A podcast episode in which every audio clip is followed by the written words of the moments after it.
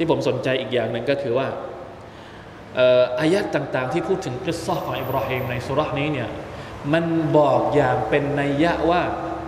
บ้านของอิบราฮิมเนี่ยเหมือนกับพร้อม 24 ชั่วโมงในการต้อนรับแขก เหมือนเหมือนเป็นที่รับแขกแขกมาบ่อยมาเยอะมากเลย เอามาจากไหนครับ เอามาจากส่วนไหนของเรื่องอะลองพวกเราวิเคราะห์ดู เอามาจากตรงที่ว่า แขกมาปุ๊บ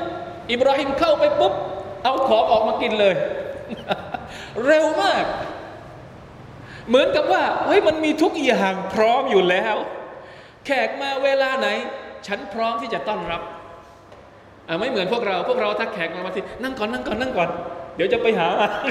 บางทีไปเป็นหนึ่งชั่วโมงสองชั่วโมงยังไม่สุก อย่างนี้เขาเรียกว่าแขกเนี่ยบางทีมาไกลมากนะไม่หิวมาเนี่ยโหกว่าเราจะหาอาหารอะไรให้